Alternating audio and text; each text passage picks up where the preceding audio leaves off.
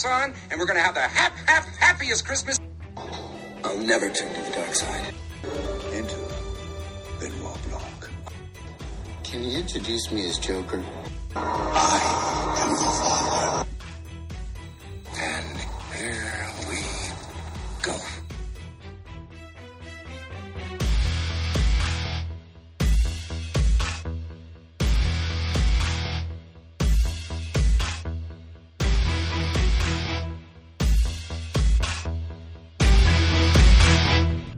Hi, everybody, and welcome back to Phil at the Movies. I'm your host, Phil Walsh, and this is episode number 91 of this ongoing podcast series that is for the love of movies. Happy New Year! Welcome to 2024. This episode dropping for you the first full week, first Friday of 2024, and the new year is upon us. What a year this is going to be! Lots and lots of films to anticipate over the next few months. Of course, we are coming out of the holiday season, and soon we'll be having the onset of award season. And I will certainly be offering my thoughts and commentaries on the awards contenders as we get closer to the Oscars later uh, in just a few months. Uh, though, uh, spoiler alert, my uh, personal favorite is for Oppenheimer to go all the way. I'd love to see that film sweep the Oscars when the time comes, but uh,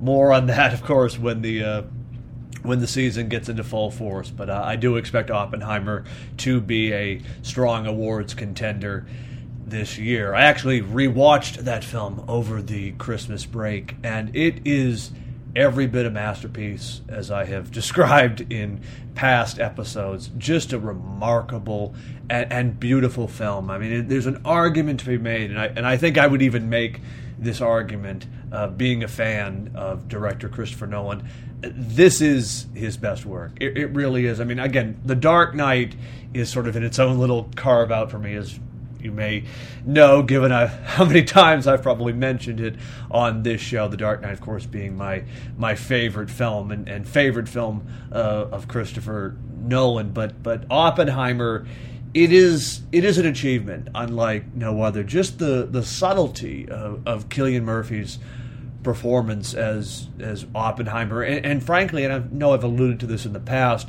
it's not a performance as so much as an, an embodiment. I really feel like I'm watching Oppenheimer in person. I don't feel like I'm watching a performance, and I've always said that about any time an actor takes on a, a historical figure.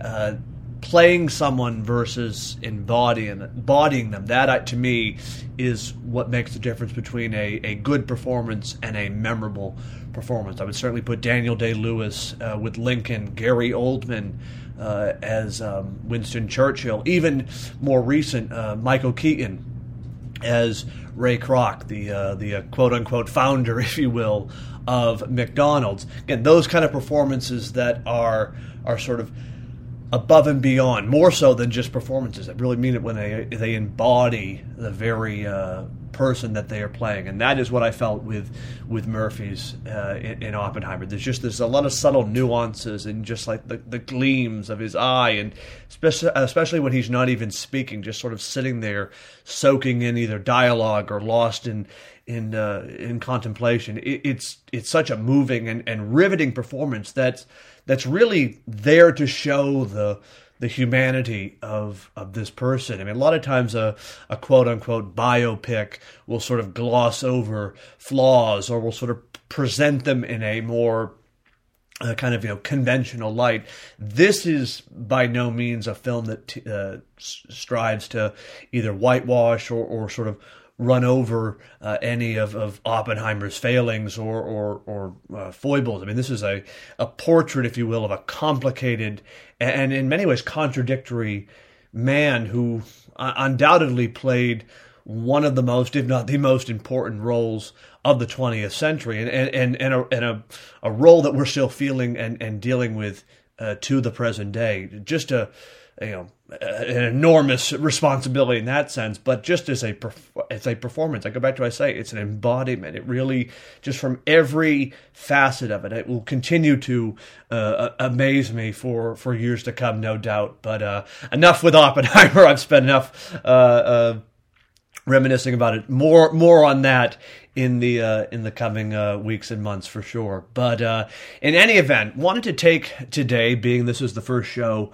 of 2024, and kind of give a look at the year ahead and some films that I am looking forward to. Uh, there's one in particular uh, that is uh, at the top of uh, my list, but uh, a number of films uh, in addition that I want to sort of go over and, and sort of hype up, if you will, before the uh, as we are starting this new year. Uh, kind of a, a, teaser for what's ahead.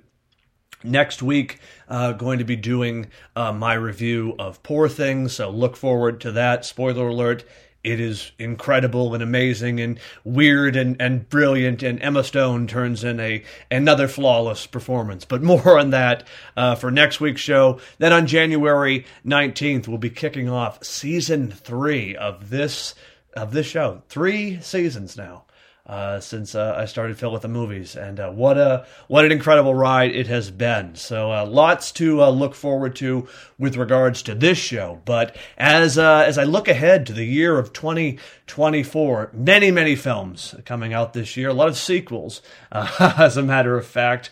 but we'll start off right at the top with my most anticipated film of the year, and I apologize in advance because I will be insufferable. as the next uh, few months uh, move along, and certainly as we get closer to the release date in October, I, I it will be uh, it'll be Joker mania. Okay, I've given it away right there, but for me, my most anticipated film of this year. Frankly, one of my most, uh, probably my most anticipated film, you know, of any of any movie for for the foreseeable future. I mean, even surpassing a film like, uh, say, The Batman Part Two, which of course I'm I'm looking forward to. But but Joker is on a whole other level. So coming in October.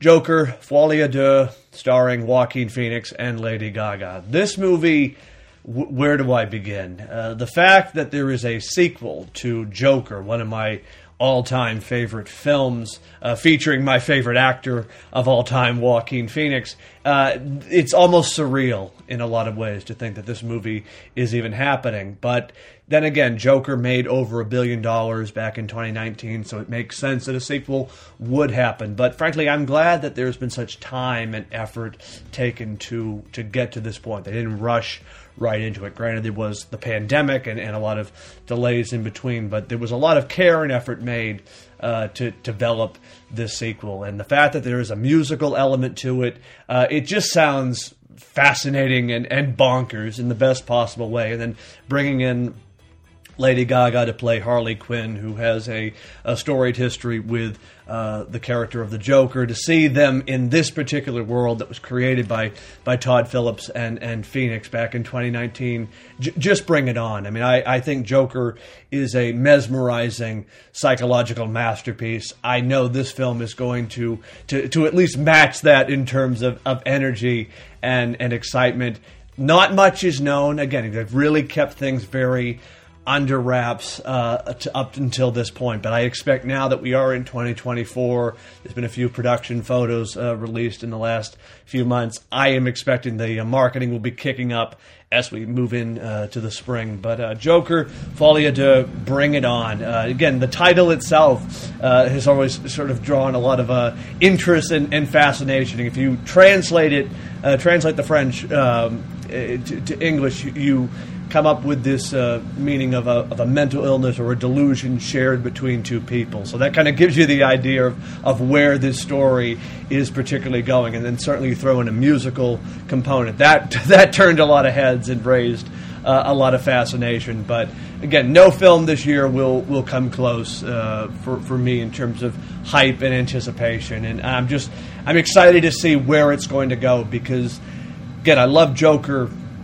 from 2019, but it was one of those movies where I thought, okay, how could you do a sequel to this film? Because you know, there's sort of there's there's very few options you could go given the sort of uh, subjective nature to uh, to the movie. But it seems just based on the premise, they have found uh, an end. And I think the fact that they are taking it as a musical uh, focus, with of course bringing in Lady Gaga, who is uh, both a terrific uh, singer, but also as an actress. I think they really have something here. So again, you got to kind of almost go for broke with uh, with the sequel because you can't just have another sort of pedestrian play it safe. I mean, certainly the first film did not play it safe. It took a lot of swings, and I think uh, succeeded even beyond my wildest expectations. So I expect nothing more, uh, nothing less from the sequel. So Joker, Joker Two, as it's uh, affectionately called, bring it on. I am. I have been ready for this film since it was announced back in uh, now I think it was August of, of 2022. So I mean, here we are. This is the year. Joker,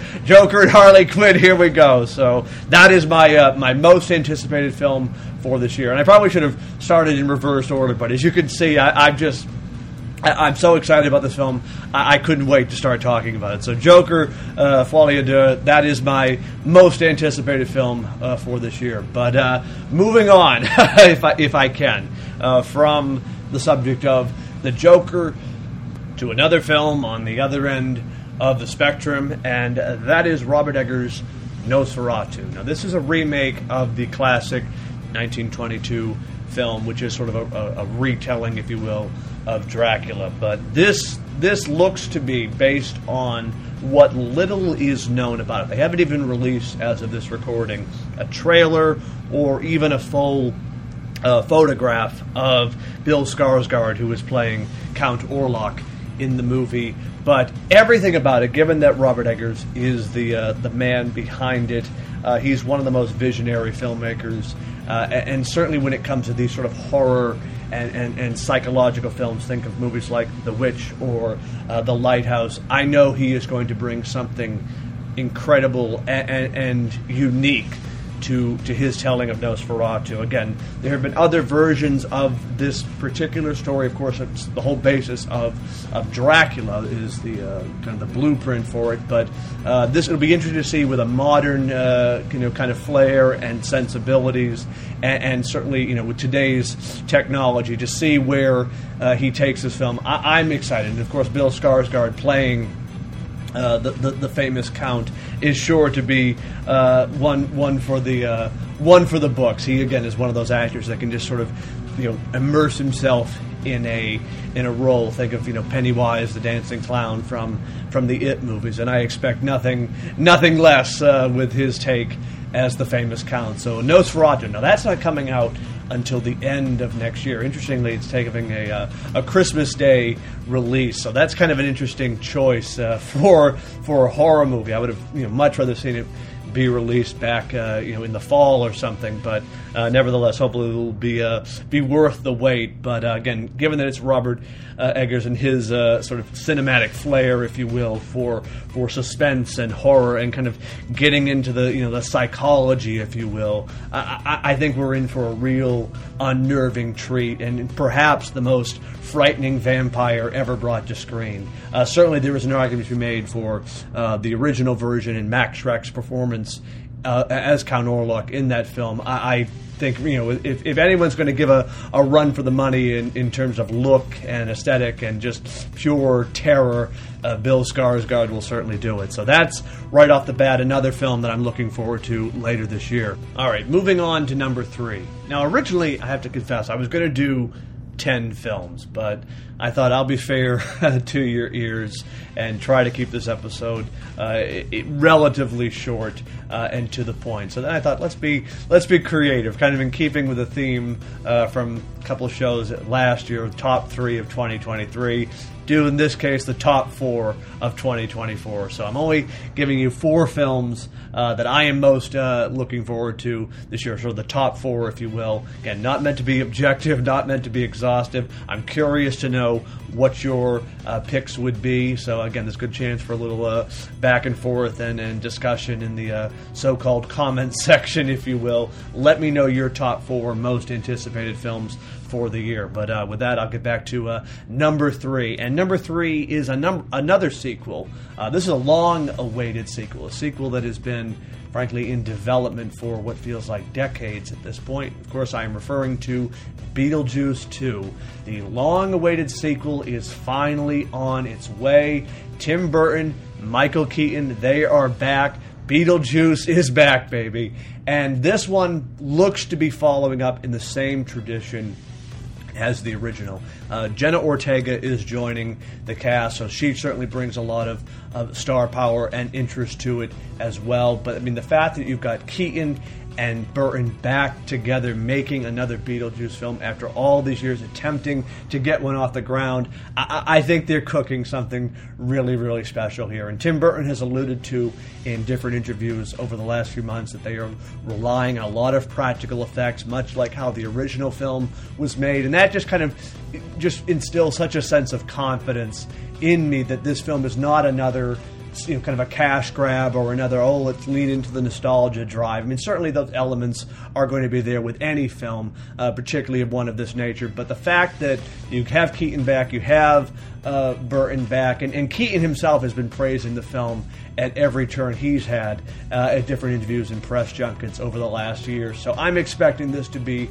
a real hit this year. Of course, the first film is a classic in every sense of the word. it, it is constant uh, repeat viewing around Halloween time, and I think the fact that this film is coming out at the start of the of the fall uh, Halloween season, I'm expecting it to be one of the biggest hits of this year. And of course, again, you know, Tim Burton is one of my favorite directors. So anything that he uh, puts his signature to, you know, count me in for uh, seeing it opening weekend. But uh, yeah, Beetlejuice 2, long awaited. Never thought this would happen. There's been attempts over the years, but it seems they've got something going. They finally got the uh, the, the gang back together, so to speak, and uh, looking forward to that when it premieres later this uh, this fall.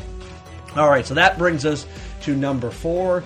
And this particular film, not much is known about. It actually is releasing, I believe, in just a few months. Uh, but again, not much known about it. It is Mickey 17. Who knows really what this film is about? It's sort of very, you know, it's kept under wraps. It's directed by uh, Bong Joon Ho, who was, of course, best, the uh, Best Director winner back in 2020 for Parasite, which also won Best Direct, uh, Best Picture that year. Again, not much is known about this film. They really have kept it under wraps. All that is known is it's a sci-fi thriller with a psychological component, and I will kind of read you the the sort of brief synopsis that I could find. A disposable employee is sent on a human expedition to colonize the ice world of Niflheim. I'm, I'm, probably mispronouncing that, but you know, bear with me. After one iteration dies, a new body is regenerated with most of his memories intact. Who the hell knows what this is about? But the fact is, you've got Robert Pattinson in this film. He's another one of my favorite actors. You've got an acclaimed, award-winning director behind the, the camera with it. Something is, is, cooking here, and a lot of interest is in it because not much is really known. We haven't even gotten a, a full trailer outside of like a 10, 15 second clip that was released what feels like years ago at this point. But uh, Mickey 17, this one just from curiosity alone has piqued my interest.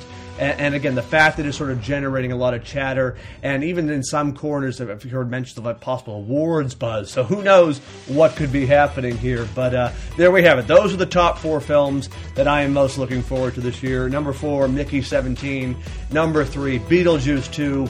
Coming in in second place, Nosferatu, and of course, rounding it out, Joker Folie à. Those are my top four. Let me know what you are most looking forward to in the year 2024. Again, lots of films coming out this year. I, I would be remiss if I did not mention Dune Part 2, which is also coming out in March. So a lot of exciting and, and sort of you know anticipated films at the start of the year, and then of course trickling out through the remainder of it. So it's going to be another great year for uh, for cinema, if you will, uh, and I'm expecting uh, nothing but uh, good times at the movies. But uh, looking forward to sharing this year with you on this cinematic journey and going to the movies with you, uh, if you will, in a, in a in a metaphorical sense. But we'll take this opportunity, of course, to say again, Happy New Year, wishing you all the best for a a bright and healthy and, and happy new year certainly want to again thank you for your support over the last year for this show and your encouragement, your involvement, and most importantly, your friendship. So here's another uh, toast, if you will, to 2024. Let's make it a good one and let's go see some movies. All right, everybody, that takes care of it for today. Want to thank you as always for tuning in. I'll be back next week and we'll do this all over again for the love of movies.